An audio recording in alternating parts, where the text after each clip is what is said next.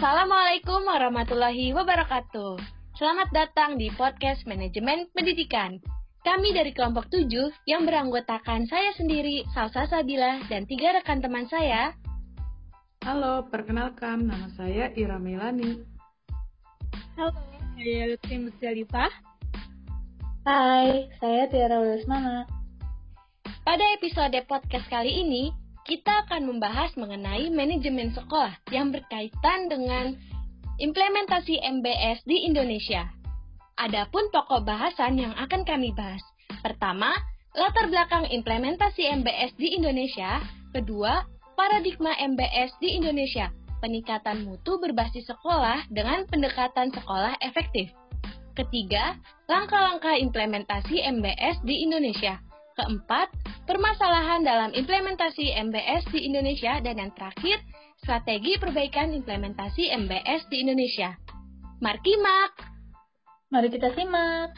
Sebelum kita membahas latar belakang implementasi MBS di Indonesia, kalian ada yang tahu gak sih apa itu MBS? Nah, jadi MBS itu merupakan model pengelolaan yang memberikan otonomi atau kewenangan dan tanggung jawab yang lebih besar kepada sekolah-sekolah memberikan fleksibilitas, mendorong partisipasi secara langsung dari warga sekolah, masyarakat untuk meningkatkan mutu sekolah berdasarkan kebijakan pendidikan nasional dan peraturan perundang-undangan yang berlaku. Nah, kita lagi membahas mengenai implementasi MBS.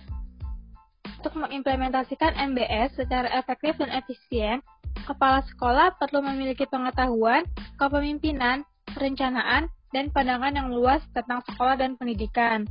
Di bawah kepala sekolah harus ditumbuh kembangkan dengan peningkatan sikap kepedulian, semangat belajar, disiplin kerja, keteladanan, dan hubungan manusiawi sebagai modal perwujudan iklim kerja yang kondusif. Lebih lanjut, kepala sekolah dituntut melakukan fungsinya sebagai manajer sekolah dalam meningkatkan proses belajar mengajar dengan melakukan supervisi kelas, membina dan memberikan saran-saran positif kepada guru.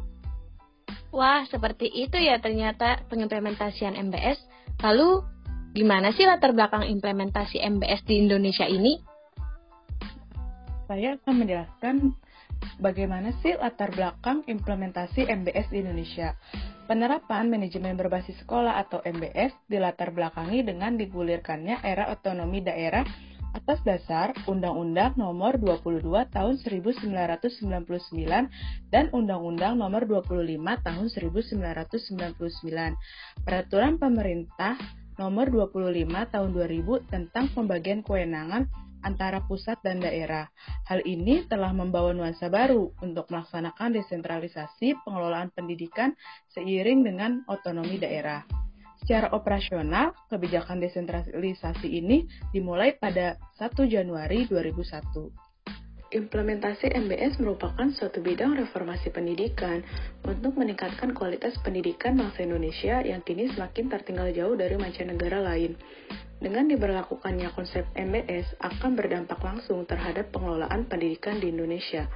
Latar belakang penerapan manajemen berbasis sekolah atau MBS di sekolah menurut Pusat Pengembangan Penataran Guru Tertulis, Direktorat Jenderal Pendidikan Dasar dan Menengah, Kementerian Pendidikan Nasional tahun 2004 adalah yang pertama reformasi sekolah, merupakan suatu konsep perubahan ke arah manajemen peningkatan mutu berbasis sekolah yang selanjutnya sebagai kerangka dasar dalam peningkatan mutu pendidikan di Indonesia, salah satunya dengan penerapan MBS. Yang kedua, reformasi sekolah mempunyai makna yang sangat luas, bukan hanya terbatas pada pengelolaan pendidikan di tingkat sekolah saja, tetapi mencakup keseluruhan sistem penyelenggaraan pendidikan. Perubahan dalam dunia pendidikan dimaksud merupakan keharusan untuk menjawab tuntutan pendidikan itu sendiri. Yang ketiga, kebijakan reformasi sekolah dikembangkan dengan mengacu pada konsep sekolah efektif, yaitu sekolah yang memiliki profil mandiri, inovatif, dan memberikan iklim yang kondusif bagi warga sekolah untuk mengembangkan sikap kritis, kreatif, dan secara bersama-sama wujud mewujudkan pendidikan yang bermutu. Setelah kita mengetahui latar belakang implementasi MBS di Indonesia, selanjutnya ada paradigma MBS di Indonesia, yaitu peningkatan mutu berbasis sekolah dengan pendekatan sekolah efektif. Salah satu masalah pendidikan yang kita hadapi dewasa ini adalah rendahnya mutu pendidikan pada setiap jenjang dan satuan pendidikan, khususnya pendidikan dasar dan menengah.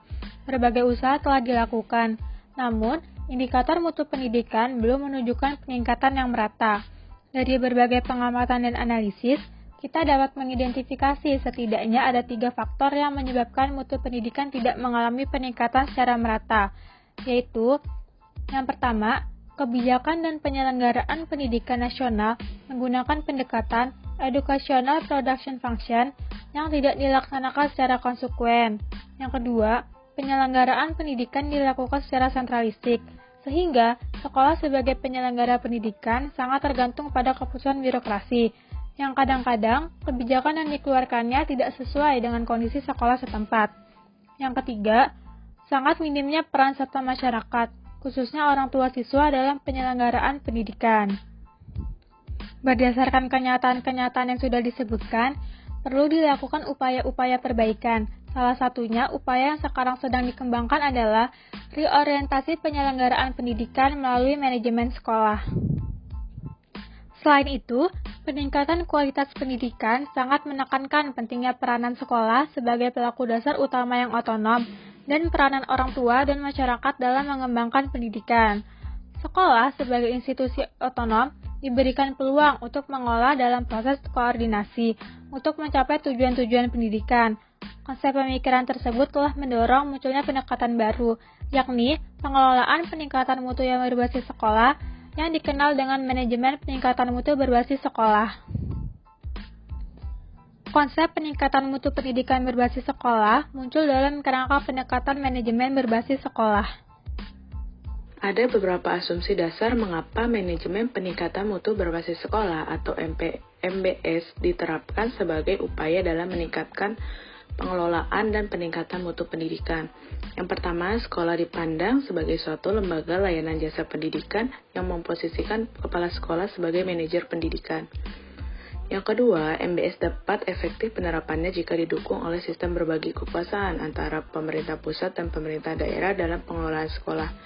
Yang ketiga, sekolah paling mengetahui kekuatan, kelemahan, peluang, dan ancaman bagi dirinya, sehingga dia dapat mengoptimalkan pemanfaatan sumber daya yang tersedia untuk memajukan sekolahnya. Agar implementasi MBS di Indonesia berjalan sesuai dengan tujuan, kita harus tahu nih bagaimana langkah-langkah implementasi MBS di Indonesia. Secara umum, implementasi MBS dikelompokkan menjadi tiga tahap, yaitu tahap pemahaman, tahap implementasi, dan tahap penguatan. Pada tahap pemahaman, mencakup ide dasar MBS pada jajaran Kemendikbud dan stakeholder, kejelasan karir dan kebijakan yang menjadi wewenang pusat, daerah, dan sekolah, perubahan pola hubungan subordinasi, perubahan sikap dan perilaku baik pimpinan jajaran birokrasi maupun masyarakat, deregulasi aturan, dan transparansi serta akuntabilitas. Selain itu, pada tahap implementasi dapat dilakukan dengan berbagai syarat di antaranya yang pertama, pihak sekolah dapat menerima informasi tentang MBS secara lengkap dan dapat diterima maknanya secara filosofis, logis, dan dapat dipertanggungjawabkan. Yang kedua, melakukan perbandingan ke sekolah yang telah menerapkan MBS terlebih dahulu dan mengidentifikasi semua persoalan yang dihadapi. Yang ketiga, menyusun tahapan implementasi dalam ruang lingkup yang termudah terlebih dahulu. Yang keempat, memulai implementasi sesuai dengan konteks lokal. Yang terakhir, tahap penguatan. Penguatan implementasi MBS dilakukan secara simultan dari waktu ke waktu dengan melakukan evaluasi dan penguatan berkala, sehingga diperoleh model implementasi yang benar-benar sesuai. Oke, ternyata dalam pengimplementasian MBS di Indonesia masih terdapat beberapa permasalahan yang ada. Permasalahan pertama, kerancuan konsep manajemen berbasis sekolah.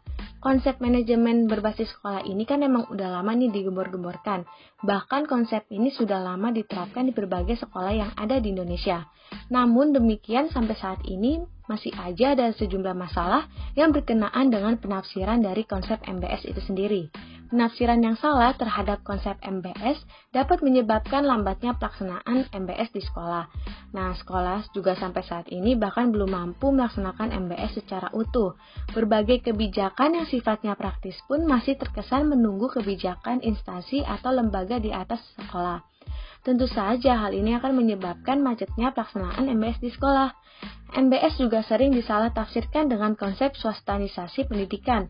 Hal ini menjadi dampak buruk bagi sekolah, khususnya terhadap timbulnya pandangan negatif atau citra negatif masyarakat yang seolah-olah memandang semua beban sekolah dibebankan kepada orang tua murid. Maka dari itu, berbagai salah tafsir ini harus diluruskan dengan jalan menguraikan konsep MBS secara jelas dan ilmiah. Permasalahan kedua yaitu kerancuan langkah mewujudkan MBS. Salah tafsir terhadap konsep MBS menyebabkan munculnya kerancuan pada langkah-langkah dalam mewujudkan MBS secara utuh. Selama ini sekolah cenderung tersendat-sendat dalam mewujudkan MBS. Bahkan beberapa kebijakan cenderung muncul kerancuan yang mengambil keputusan. Nah, kerancuan langkah dalam mewujudkan MBS ini dapat dilihat dari ketidaklogisan langkah-langkah yang selama ini telah diambil oleh pihak sekolah. Langkah-langkah yang selama ini diambil cenderung acak dan tidak konsisten. Hal ini menyebabkan bertumpuknya langkah-langkah yang diambil dan akhirnya menyebabkan banyaknya kegiatan yang mubazir bahkan berdampak buruk bagi citra sekolah. Karena MBS telah merupakan jiwa dan semangat sekolah, maka setiap langkah pelaksanaannya sebaiknya telah menginklusifkan otonomi dan partisipasi ke dalamnya, meskipun tanpa menyebut istilah otonomi dan partisipasi. Artinya, setiap langkah-langkah harus selalu dijiwai oleh otonomi dan partisipasi dalam pengambilan keputusan sekolah. Pernyataan ini belum sepenuhnya dipahami oleh sekolah, sehingga pada saat ini pun langkah-langkah dalam mewujudkan MBS masih belum jelas. Permasalahan ketiga yaitu kerancuan strategi pelaksanaan manajemen berbasis sekolah. Mengubah manajemen berbasis pusat menjadi manajemen berbasis sekolah merupakan proses transisi yang panjang dan melibatkan banyak pihak. Transisi ini memerlukan penyesuaian-penyesuaian, baik secara sistem strukturnya, kulturnya, maupun figurnya dengan tuntutan-tuntutan baru manajemen berbasis sekolah. Oleh karena itu, kita tidak bermimpi bahwa perubahan ini akan berlangsung sekali jadi dan hasilnya menjadi baik. Dengan demikian, fleksibilitas dan eksperimentasi-eksperimentasi yang menghasilkan kemungkinan baru dalam penyelenggaraan manajemen berbasis sekolah perlu didorong. Kenyataannya, pada di lapangan ini, manajemen berbasis sekolah sering dilaksanakan dengan kesan terburu-buru dan dipaksakan. Maka dari model pelaksanaan yang demikian, lahirlah kerancuan dalam pelaksanaan MBS. Kerancuan ini terutama terlihat dalam kegiatan melakukan strategi pelaksanaan MBS. Padahal kerancuan dalam melakukan penyusunan strategi pelaksanaan MBS ini dapat menyebabkan ketidakberhasilan pelaksanaan MBS. Selanjutnya, saya akan menjelaskan mengenai strategi perbaikan implementasi MBS di Indonesia. Penerapan MBS akan berlangsung secara efektif dan efisien apabila didukung oleh sumber daya manusia yang profesional dalam mengoperasikan sekolah. Selain itu, perlu dukungan tinggi dari masyarakat maupun orang tua. Kondisi sekolah di Indonesia pada saat krisis sekarang ini sangatlah bervariasi dan dapat dilihat dari segi kualitas, lokasi sekolah, dan juga partisipasi masyarakat maupun orang tua. Oleh karena itu, Agar MBS dapat diimplementasikan secara optimal baik di era krisis maupun pasca krisis di masa mendatang, perlu adanya pengelompokan sekolah berdasarkan tingkat kemampuan manajemen masing-masing.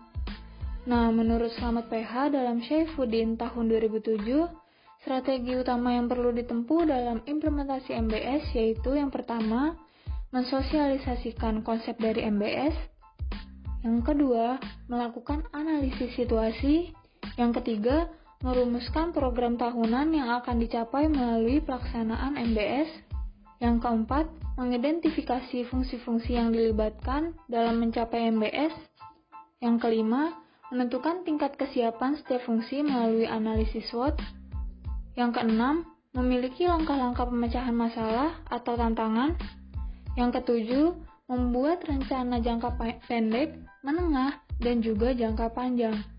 Yang ke-8, melaksanakan program untuk merealisasikan rencana jangka pendek dari MBS. Dan yang terakhir, melakukan pemantauan dan evaluasi hasil proses dari MBS.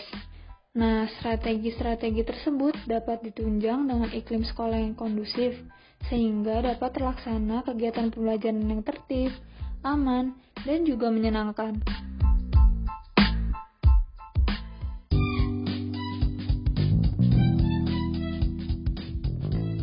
Terasa ya sudah cukup lama kita membahas tentang implementasi MBS di Indonesia. Terima kasih buat yang sudah mendengarkan podcast kami. Sampai ketemu di podcast berikutnya. Dadah! Dadah! Dadah!